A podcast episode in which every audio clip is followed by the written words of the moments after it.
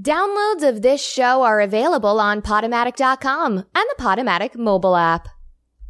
You are listening to Troubadours and Raconteurs with E.W. Conundrum Demure on Radio Free Brooklyn. Welcome to episode 254 of Troubadours and Raconteurs with yours truly, E.W. Conundrum Demure. On this week's episode, we have writer, performer, theater guy, and half of the Gavin and Chris stage team, Gavin Esham. And we talked to Gavin about how he got into theater and how he and Chris Sloan met and started crafting shows that have been performed off Broadway in the wonderful theater district of New York City and and many other theaters here on the east coast of the United States of America. We also talk about how he was a geek in high school. He was an opera singer who then ended up in theater as time went on.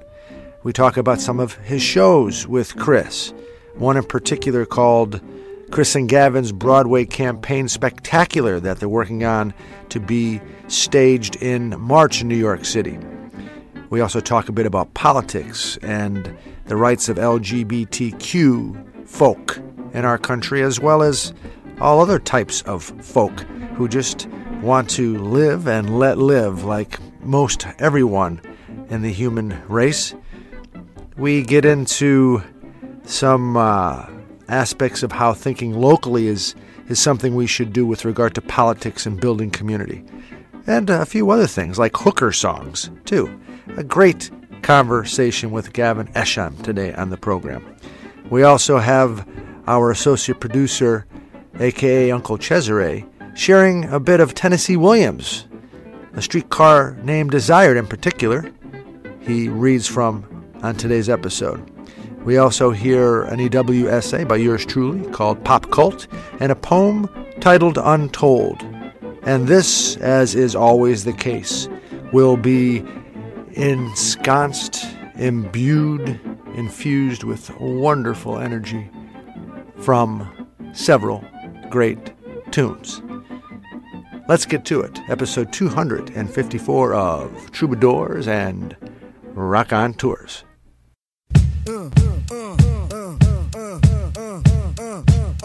Check.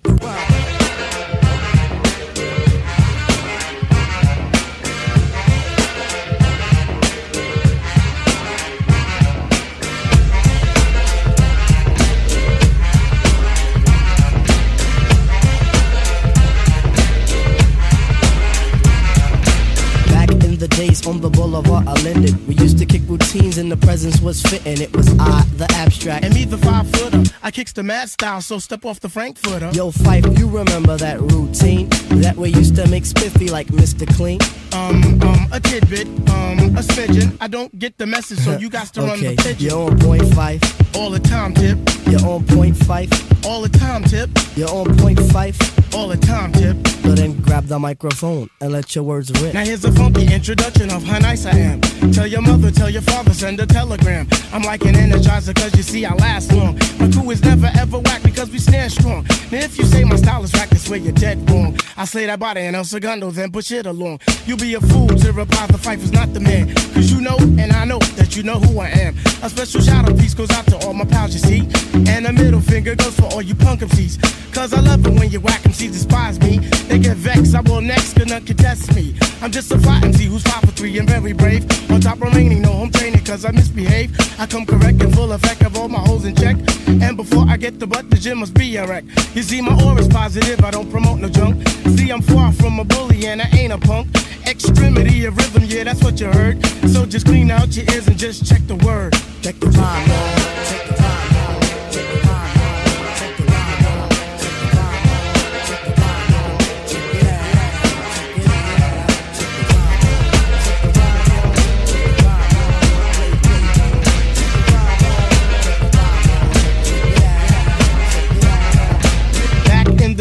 on the boulevard of Linden. We used to kick routines and the presence was fitting. It was I, the Viper. And me, the abstract. The rhymes were so rumpin' that the brothers rolled the Zach. Hey yo, Tip, do you recall when we used to rock What? those fly routines on your cousin's block?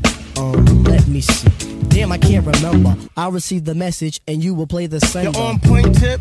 All the time, Fife. You're on point, Tip. Yeah, all the time, Fife. You're on point, Tip. You're all the time, Fife. So play the resurrector Yeah. and give the dead some life. Okay, if knowledge is the key, then just show me the lock. Got the scrawny legs, but I move just like Lou Brock with speed. I'm agile, plus I'm worth your while. 100% intelligent black child. My opera presentation sizzles the retina. How far must you go to gain respect? Um, well, it's kinda simple. Just remain your own, or you'll be crazy, sad, and alone. Industry rule number 4080. Record company people are shady. So kids, watch your back, cause I think they smoke crack. I don't doubt it. Look at how they act. Off to better things like a hip hop forum. Pass me the rock and I'll score 'em with decorum and proper. What you say, hammer? Proper. Rap is not pop. If you call it that, then stop.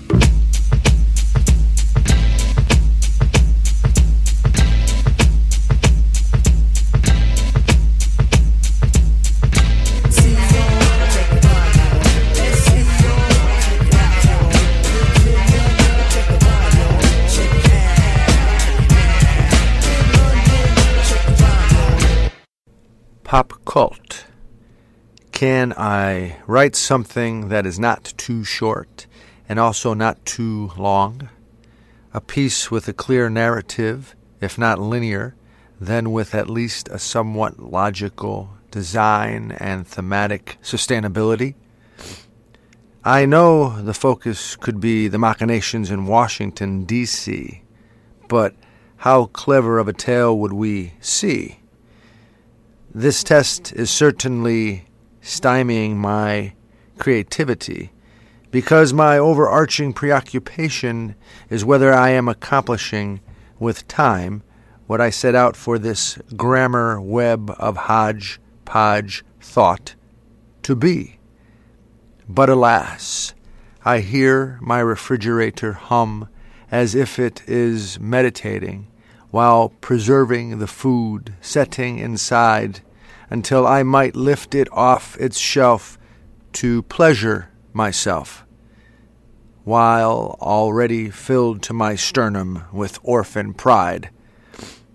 I hazard to think that I am on the brink, and it all may be a concerted pile of shameless ego, not often enough denied by a self prescribed humility, and mindful meets kindness in stride. The walk of wisdom certainly cannot be foolhardy or connived, as this short piece might most likely be contrived. Let's take a walk on the antithetical side. Stage-struck maidens clamor to be acting in the drammer? We've heard say you are gay night and day. Fuck away. We drink water from a dipper, you drink champagne from a slipper. Though it seems cruel to bust all your dreams, still I must. Here's the truth I tell. Life upon the wicked stage ain't ever what a girl supposes. Stage door Johnny's orange raging over you with gems and roses. When you let a feller hold your hand, which means an extra beer or sandwich. Everybody whispers, ain't her life a whirl? Oh, you're warned against a rué, ruining your reputation. I have played around the one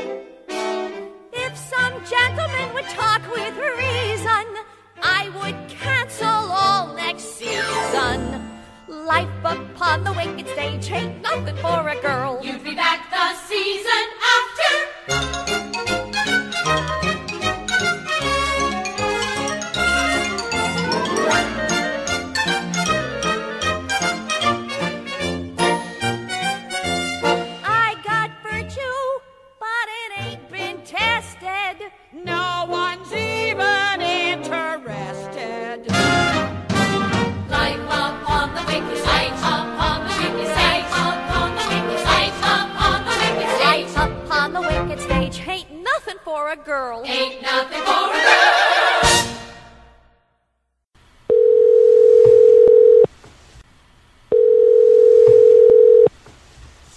Hello. Hello, Gavin Esham. Is that you? Hey.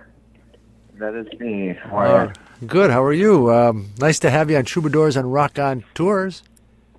Well, it's nice to be on it.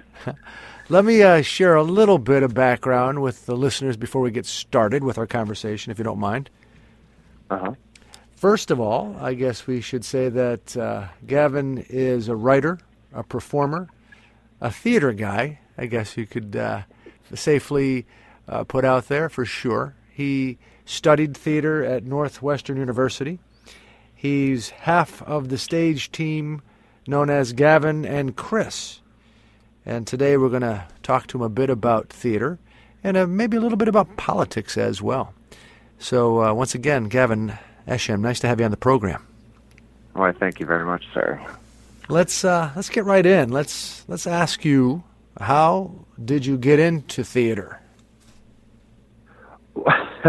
well, you know, I actually I grew up in a very small town in um, Vanceburg, Kentucky, uh, kind of one of those one stoplight country towns that they talk about, and uh, I had a, se- a second cousin who actually was a pretty well known opera singer. Um, her name was Faith Esham. And I always sang in church, you know, because that's just what you did. And um, one time she was there and she heard me sing and she kind of approached my mom and my grandmother at the time and said, you know, you should get him into some lessons. I think he has uh, ability. So I started taking voice lessons with her first voice teacher at Morehead State University. And I was kind of doing the, the classical music track. And, um, you know, I, I was a pretty big, I, I would say, what you would call a geek in high school and good grades, really into science, the academic team, and everything. So um, I kind of, on a whim, auditioned for this thing called Governor School for the Arts uh, in Kentucky, where they take like you know the the, the top you know people from around the state, and they go to basically like a kind of an intensive and.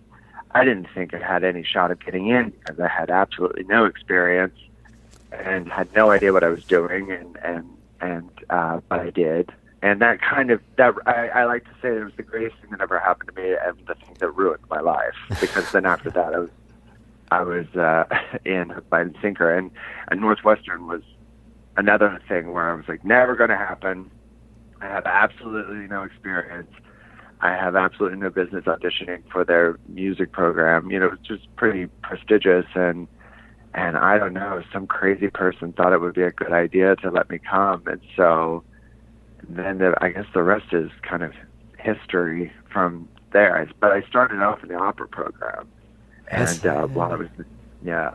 And That's- then while I was there discovered theater and discovered dance and you know and then I kind of moved away from opera uh, into more the theater, musical theater side of things. So you you have a set of pipes then.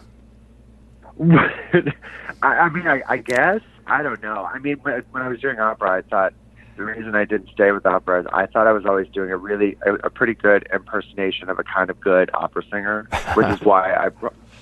Uh, but yeah, I mean, I, I know my mom thinks I'm a great singer. Yeah, but that doesn't count. yeah. So, but yeah, no, I mean, it's certainly, um, I certainly feel very lucky to, uh, you know, I guess be able to sing, but I hate tooting my own horn. I don't know. I always feel weird. I don't want to declare myself good because then I feel like I'm, I don't know. I feel like that's bad juju. Yeah, I agree. You know, plus it just to be to have some humility is is classy, and it is a better way, better way to exist generally. I mean, because you know you can always grow, and if you start thinking you're all that, it probably kind of stymies the you know the growth of of, of you as an individual or an artist or what have you. Oh, absolutely. And, and I think once, and also too, just being a completely selfish note, if I just lower the bar so much, you know, I never disappoint anybody. Right, right, right, right. Now, You know, keep a low expectation, and then we're all good. Yeah, that's basically. Well, we're not going to get into politics yet, but that's often what, we see, you know, Ah. in politics, right? Well, they didn't, you know, totally insult uh, uh, millions of people today, so you know, it's a good day. Um, I know, isn't it crazy? uh, it is, yeah. But let's hold off on that ugliness for a- for a bit. Let's uh, let's talk Okay. more about your theater experience. You know, you have uh, a stage uh, partner, Chris, I right? do, yeah. Chris Sloan, and uh, you guys have put together a couple of productions of your own, and uh, you've also worked together to get into other people's uh, stage productions, also in New York City. Uh, I saw one which was wonderful. Chris and Gavin's Broadway campaign spectacular. I saw it at the Scranton Fringe Festival, and that's kind of how we met. My associate producer Michael Pavis and, and I met you guys after the performance and asked you to be on the program, and thankfully you were gracious enough to do so. Uh, now, how did you guys get together, you and Chris, and, and what's it like working with somebody to write and then make real uh, a stage production? Well, we met actually doing um, a reading and then production of this short-lived, I would say, Broadway play, uh, not Broadway, off Broadway um, play called Joy, um, and that's how we met uh, doing that. And you know, it, it it was one of those things where I don't I don't know if we thought we were meant to. We we would know that this 15 years later that we would be the kind of friends and collaborators that we are, but that's just kind of the awesome thing that happens, I guess, in life. Uh, and you know, we just stayed. We just became really, really, really good friends. And he couldn't be more different than me. I think it's probably what makes our relationship work is that we are polar opposites in so many ways, but we have a a very I don't know. We just have that this one of those indescribable connections. And when um, when we did this a version of this show, it was during the first Obama campaign. Um, politics was the absolute Looney Tunes. You had this guy, Barack Obama, coming onto the scene. I mean, politics was just ablaze. And um, at the same time that that wonderful situation was going on, Chris and I were both having probably the worst period of our professional lives as far as getting hired to do anything. we couldn't. We we would get together usually over a couple bottles of wine and bemoan the fact that you know we just couldn't book a job. I mean, it was just it was sad. So probably one of those nights with you know the big girl bottle of Yellowtail Shiraz, you know, we started kind of talking about um, we were talking about politics and obviously probably bitching about our our lives and in theater. And we were like, what if you? I mean, basically, you kind of are. You're running you know, you're campaigning to be on Broadway. You train, you study, you shake hands, you meet this casting director, you take this class. It's all about who you know and all this stuff. I was like, there's so many similarities. I was like, what if you ran your, you know, your theater career like you did a campaign? And so then we, we thought, well, you know what? No one else is hiring us right now. We have absolutely nothing else to do. So why don't we just get, you know, we'll do this. We'll make a funny sketch. Our friends will like it, and we can get on stage, and you know, that'll be that. and that's kind of how it all happened. And then we we made so many discoveries. A that we loved working with each other, that we played so well with each other. You know, it's it's rare to have a partner like a, a comedy partner.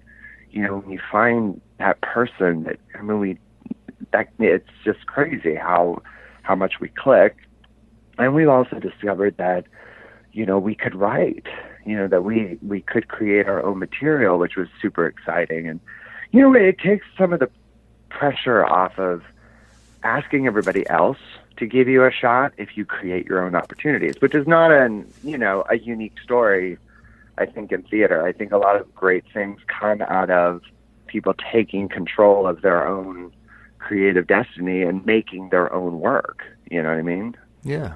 so that's kind of how it all happened.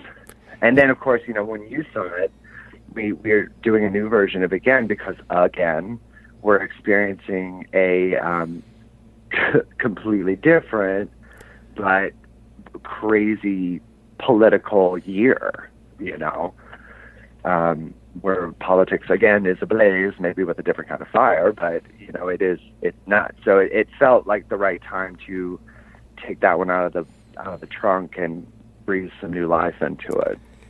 And you know, obviously, you know, again, 15 years you guys have been working together. You know each other well. You have great chemistry uh, off stage when writing. It, it, it seems, and uh, for certain, from my experience on stage when uh, performing, uh, what what do you? You're trying to entertain, of course. You're entertainers. Is there more to what you're trying to to share or to accomplish with the production on stage than just entertaining? Well, you know, I think I don't know. I mean, at the end of the day, I mean, we want people just to have the best time that they can possibly have. So I guess maybe the big thing is to to entertain. I mean, getting across some some points of view, I think, is important. But we never wanted it to be. We're not trying to be too preachy or too self-indulgent or too, you know, I, it's not. Um, it's supposed to just it's supposed to feel good, but in a smart way. You know, we're trying to take maybe things that are classic um, comedic devices and trying to figure out a fresh way to approach it. You know, something that's old but new again. Does that make any sense at all? Yes, of course it does. Especially when you you give the history of uh, theater in America. You're part of that now. You look at everything before you're what you're doing, and, and it informs where you want to go. You respect it, and you want to you you want to you know uh, show that respect, but also create new something new. Yeah, I mean, and I think that there's you know because classic comedy teams and that kind of sketch comedy, you know, Carol, you know, I always think of we we both love Carol Burnett and and um, we you know those those things to us are, are incredibly timeless. And it's interesting that there is, seems to be um, a tilt to try to revive the variety show, the sketch show, and all these things now are becoming kind of in vogue again you know, and everyone's like, "Ooh, isn't that new and interesting?" And we're like, "No, actually, that's been around for you know hundreds of years, but we appreciate that you're actually paying attention to it again." right. so, well, um, how about now we shift into politics? Uh, I don't know. This is kind of interesting, Gavin. Too, as we speak, you know, recording our conversation for the for the uh, show for Troubadours and Raconteurs. Uh, Donald Trump Jr. is in Scranton. That's where I'm calling you from uh, to get Oh, no. a gun permit. I swear to God. Isn't that weird? uh, well, I listen. I I don't. I that man, that man, Junior. Good God, I wonder where he is. Though. There's a place. I saw like a really, I, I heard a really disturbing thing where it's like a gun range, but you can also bring your guns there and you can get a permit. And they they touted something about it being like get a permit in five minutes or less or something. And I was like, great. While you're yeah, while you're waiting for your cheeseburger. It, pretty much. Yeah. I was like, you can't even get chicken nuggets at a drive-through at McDonald's that quickly. So bravo, you know, for getting someone, you know, probably a semi-automatic and you know five minutes or less. But.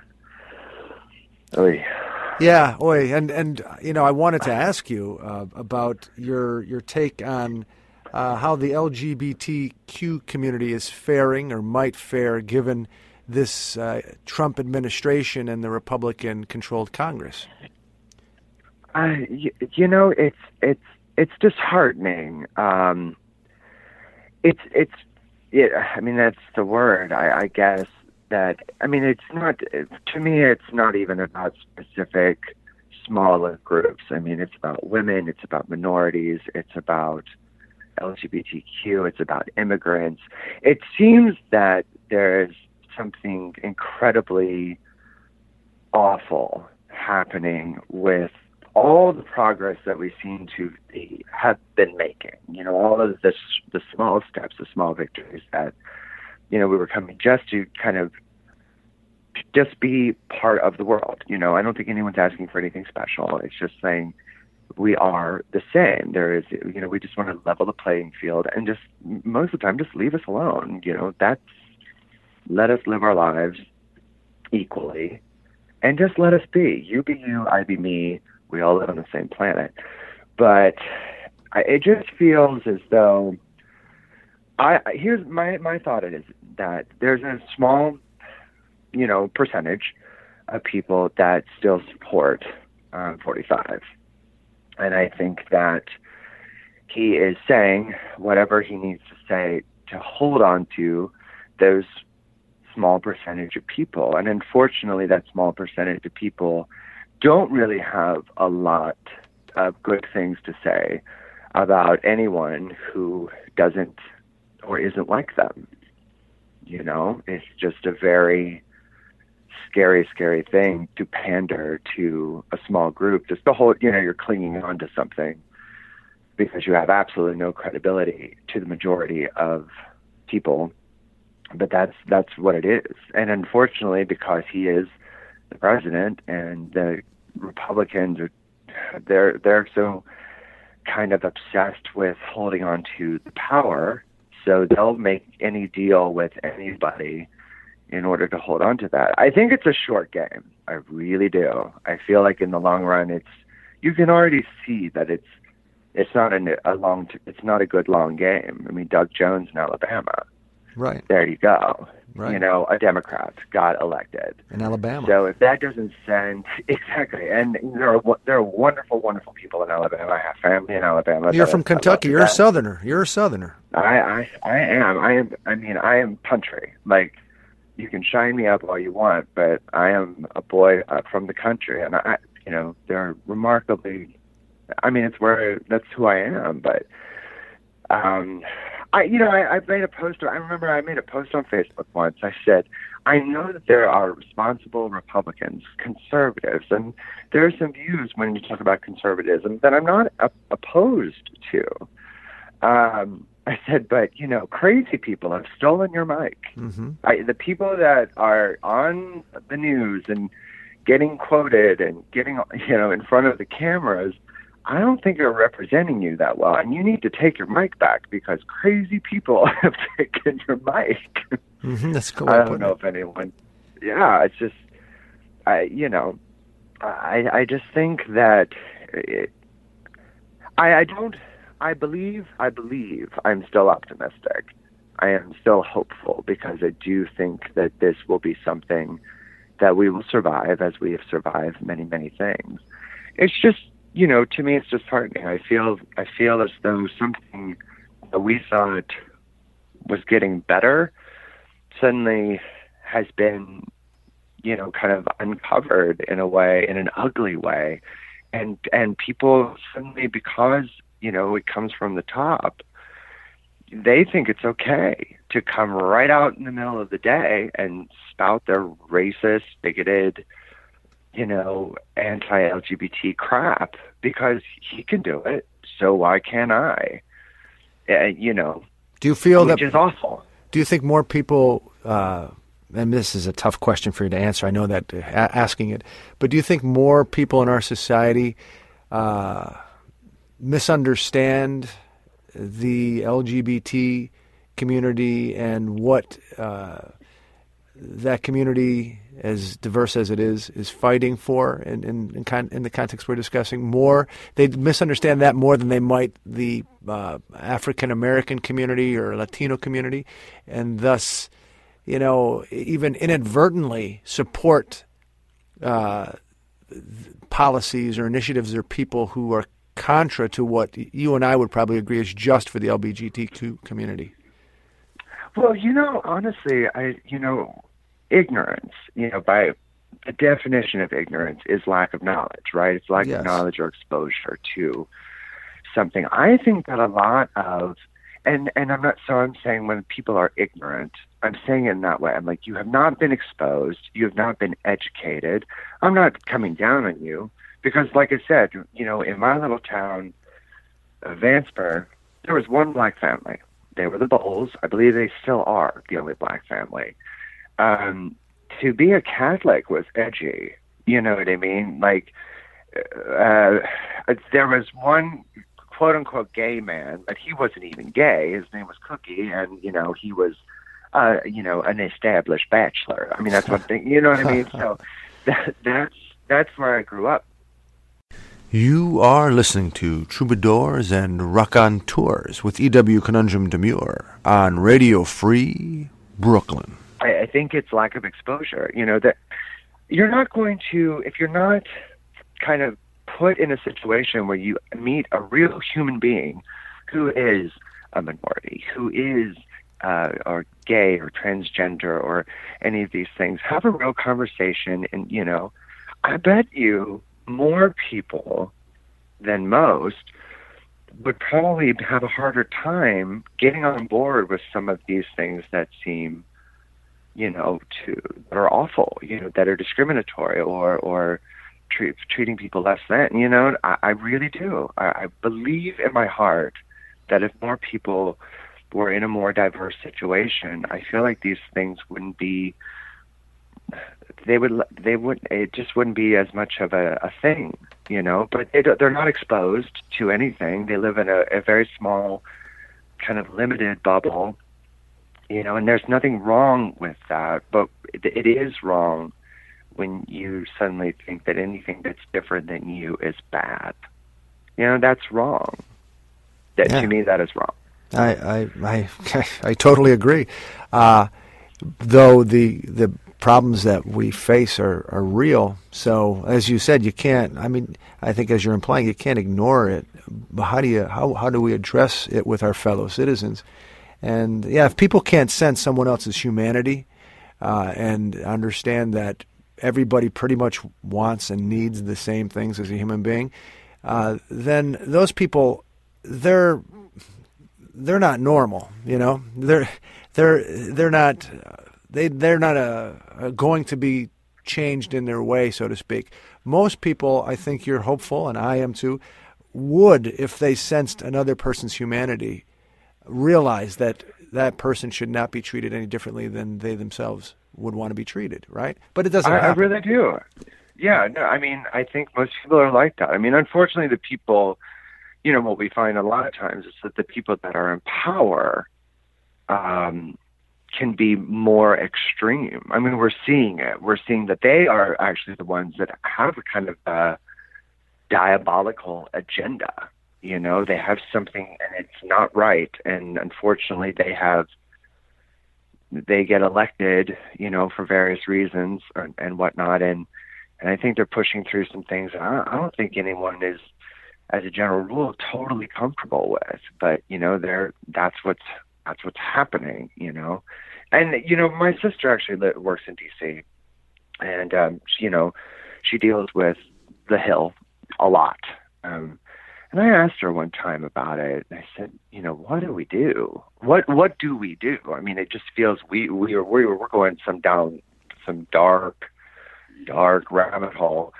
And she said, you know what? People need to stop looking at the top ticket items. Like, stop looking at the president as far as you know the Russia investigation, all that stuff. She was like, people are not are not paying attention to what's happening locally, your local elections in your small towns, like all these things. You need to deal with that because that's what happens is that we're looking at the things that you know are kind of beyond our pay grade in a lot of ways that we have very little control of, but we do have control over our communities. You know, and you can make your community, you know, your voice heard in your community. So I've kind of shifted my my thinking on that. You know, I'm paying attention to local elections and paying attention to what's happening in the Scranton school system and paying attention. You know, there's a lot of stuff that needs to be handled here, you know, in this small little county um, that I feel like I can be somewhat effective about. And uh, the other stuff, you know, hopefully that will, you know, you build on that. You know, everyone was doing that more civically responsible in general, a lot more good things would happen. A lot less garbage would get through, in my opinion. Well good put. advice, I thought. Well put. Yeah, very good. Thanks for sharing that. Now, we uh, have several minutes left, Gavin Esham. And it's nice to have you on Troubadours and Raconteurs. Wonderful conversation. I want to give you an opportunity to share some contact information with the listeners. Uh, maybe the, uh, when also when your next production might be expected, things of that nature. Okay. Uh, contact information. Well, actually, it's interesting. Uh, we are in the process right now of um, uh, of doing a couple of dates in New York again. I, I can't say specifically what date it is yet because we're still kind of in negotiations with the venue, but it will be at the end of March. And um, we have a Chris and Gavin Facebook page uh, that we have been using. Uh, so you can find it on that, or um, you can go to uh, my page, Gavin Esham, on Facebook, and it will take you to the Chris and Gavin Facebook page. I mean, that's basically what we've been doing. We also we just started doing an Instagram, but Chris, it's a Chris and Gavin Instagram page. But I will fully admit that he and I both are 40 year old men who are trying to figure out how to use it properly, and I, I still don't think I'm doing it right. I have no idea. Yeah. I just my mom had to teach me what a hashtag was and why people were doing it. I, I kid you not. no, I She hear told you. Me, yeah, I'm I, there- I, I'm there apparently I was doing. She she told me that I was tweeting wrong, and that my hashtags were ridiculous, and I didn't know what a hashtag was, and she had to explain it to me. And now my mother is, you know, of a certain age, so I was a little bit embarrassed, but I am getting better. But yeah, so Facebook, um, and uh, Instagram, we're on there. So And a show in March in NYC. Yeah, so we're gonna do it late March. We're looking at the last weekend, and like I said, I wish I could. I wish I could say uh, what the venue was, um, but uh, it's it's gonna it's nice. We we're in negotiations with a very new venue that's um, right in the theater district and stuff like that. So fingers crossed when everything comes in, because uh, we have a producer now, Kevin Duda, uh, Kevin Duda Productions, who's coming on board to help us kind of take it to the next level. And my dear, dear friend DJ Salisbury um, is going to be kind of directing it. That's excellent. That's excellent. Yeah. And is it a brand new uh, show, or is it? Well, no, we're actually doing the show that you saw. Uh, we're going to do that again. We're actually doing some rewriting. Um, And that's Chris and Gavin's Broadway campaign spectacular. campaign spectacular. Uh, yeah, so we're actually doing some rewrites. Uh, we're kind of there was, I you know, I think you saw like where we did that ab- absurdly long medley about hooker songs from Broadway. I loved it. We're kind of we're we're making it longer because we Good. thought why not? Because we we've unearthed more more hookery songs. There's always more hooker songs to be found, and uh, we're um, kind of actually interestingly enough, since we were talking about politics, we're not tilting away from politics, but you know we had some Trump jokes in the show, a lot of Trump jokes, and we're kind of doing away with a lot of them we because we thought, you know what, there are funnier things to talk about than Trump. Yeah. You know, we'll, we'll make a few because it would be ridiculous not to. But you know, at this point, we were like, it's old and it's tired and tired, and quite frankly, you know. I don't know if it's funny anymore because it's just too ridiculous. know? Yeah, exactly. we, we, we've gone to some other place now. So it's exciting, you know, because it for us, you know, we want to push ourselves, you know, as artists and and to make it, you know, as funny and you know, uh, relevant and and and also to try to make it something that's not so. Uh, limited as, as far as like if a you know like we made some jokes or you know when you saw it like we made some Scaramucci jokes we made this and we looked at it and we thought well there's always there's an expiration date on this Yeah. you know Yeah. that joke is not going to be funny blah blah so we you know we're trying to find stuff that you know could last you know but we'll always be tweaking and and you know throwing in new jokes here and there and stuff like that Yeah, make it prescient. current. Yeah. Yeah, well, I- exactly. I, look I forward to it. I look forward to it. I'm going to have to get out there and check it out. Uh, and um, I, I also want to let you know that, uh, and this is so totally self-serving. My my son is a junior at University of the Arts studying mu- musical theater.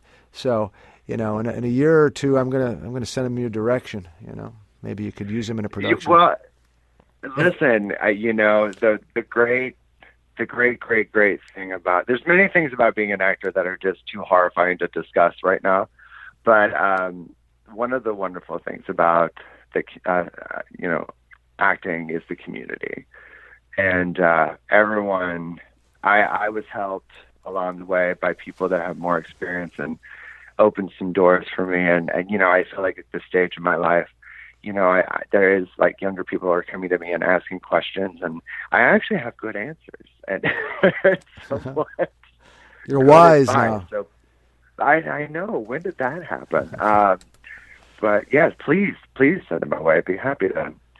I'll tell them. I'll you know I'll make it simple. I'll be like, here's all the things not to do. And then these are the, because I've done them all.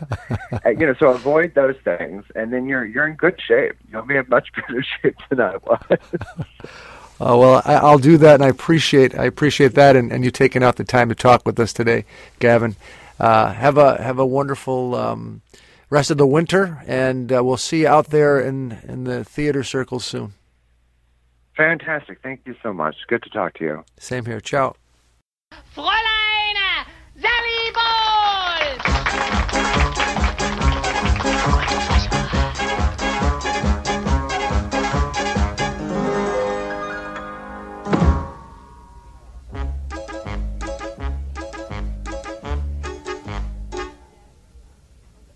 have to understand the way I am, mein Herr. A tiger is a tiger, not a lamb, mein Herr. You'll never turn the vinegar to jam, mein Herr. So I do what I do. When I'm through, then I'm through, and I'm through. Toodaloo. Bye, bye, mein lieber Herr. Farewell, my lieber Herr. It was a fine affair, but now it's over. And though I used to care, I need the open air. You're better off without me, mein Herr. Don't dab your eye, mein Herr, or wonder why mein Herr. I've always said that I was a rover. You mustn't knit your brow, you should have known by now. You'd every cause to doubt me, mein Herr. The continent of Europe is so wide, mein Herr. Not only up and down, but side to side, mein Herr. I couldn't ever cross it if I'd tried, mein Herr. But I do what I can, inch by inch, step by step, mile by mile, man by man. Bye, mein lieber Herr. Farewell, mein lieber Herr. It was a fine affair, but now it's over. And though I used to care, I need the open air. You're better off without me, mein Herr. Don't dab your eye, mein Herr, or oh wonder why mein Herr. I've always said that I was a rover. You mustn't knit your brow, you should have known by now. You'd every cause to doubt me, mein Herr. Bye bye, mein lieber Herr, auf Wiedersehen, mein Herr. Es war er sehr gut, mein Herr, und vorbei. Du kennst mich wohl, mein Herr, ach, lebe wohl, mein Herr. Du sollst mich nie mehr sehen, mein Herr. Bye bye, mein lieber Herr.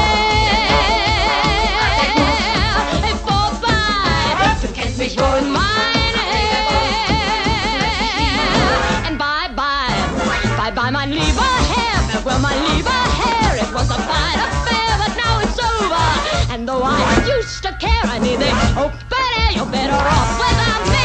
You're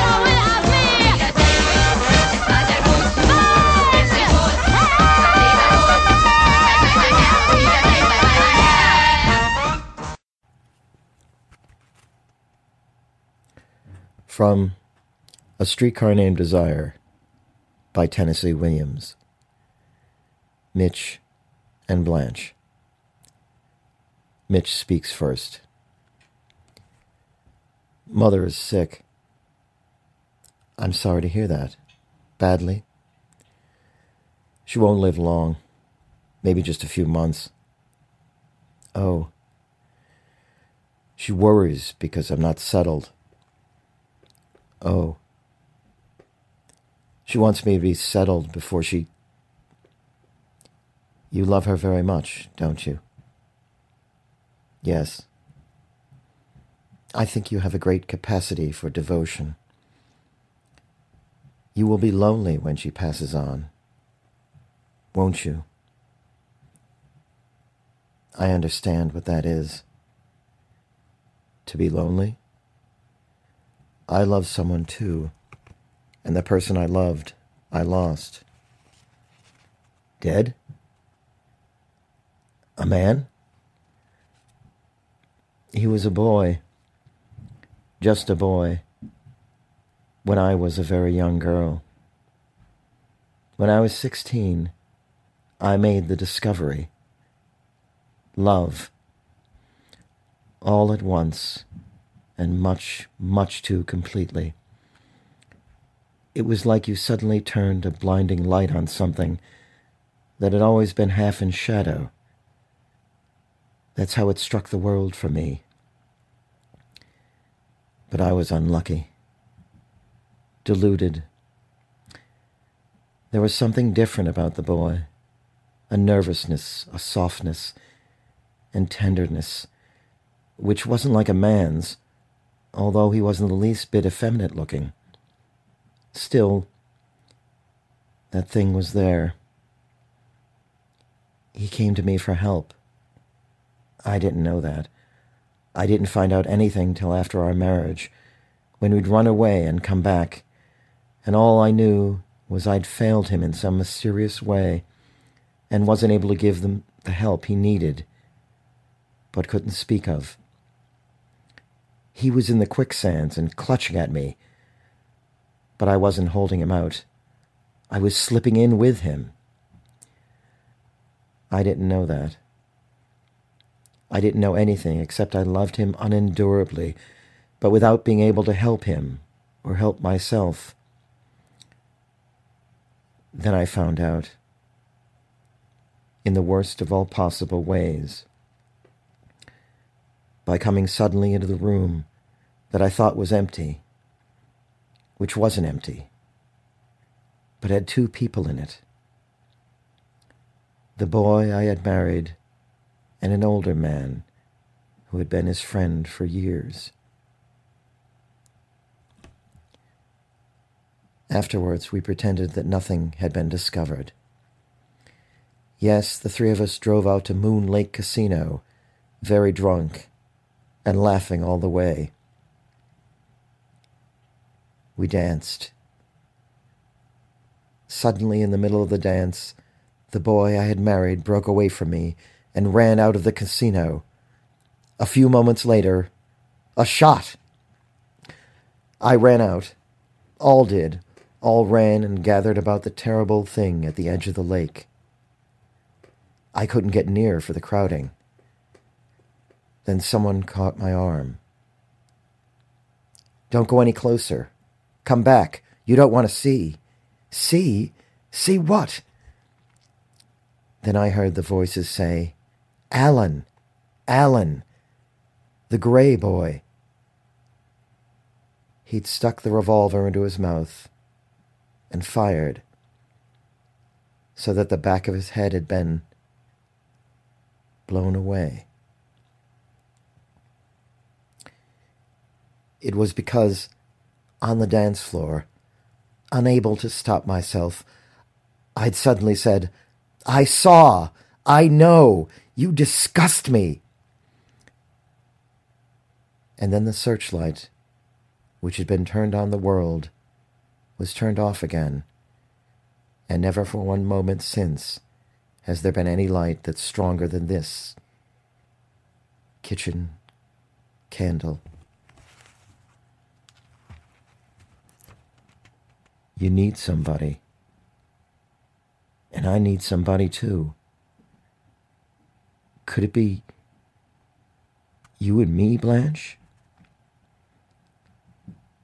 Sometimes there's God so quickly.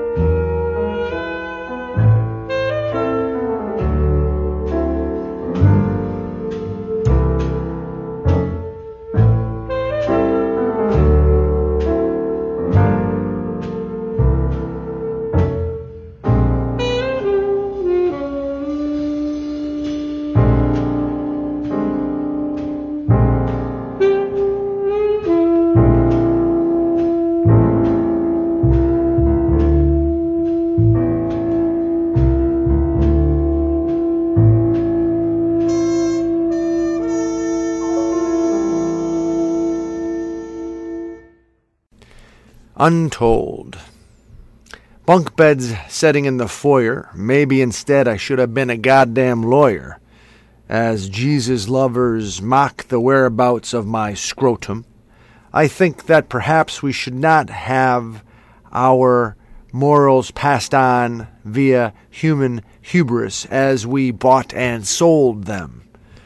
And a nagging pain in my chest punctuates one human's karmic unrest as this springtime and early January unfolds into the voluptuous avenues of our so called civilized control untold. Though rarely are we breaking any new ground or smashing enough of the plethora of defective molds. Can someone please tell me how much goodness all of this beholds?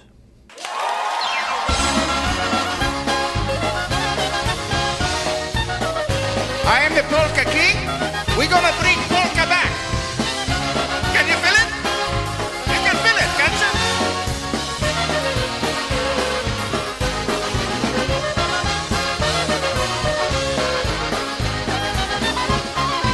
Everybody polka you're feeling sad. Everybody polka, it will make you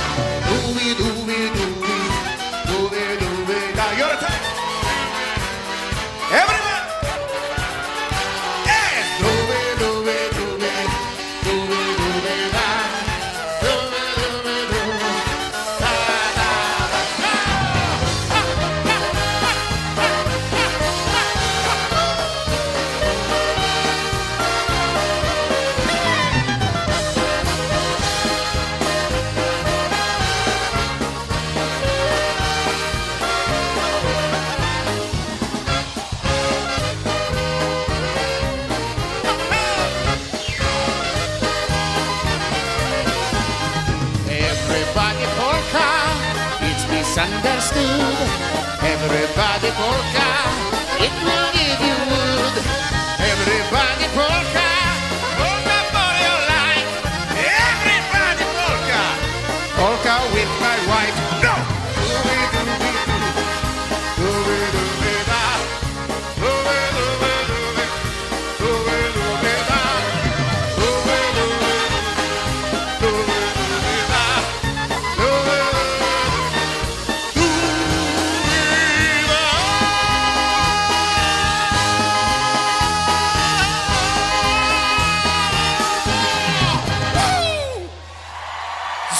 Zaggy, ziggy zag.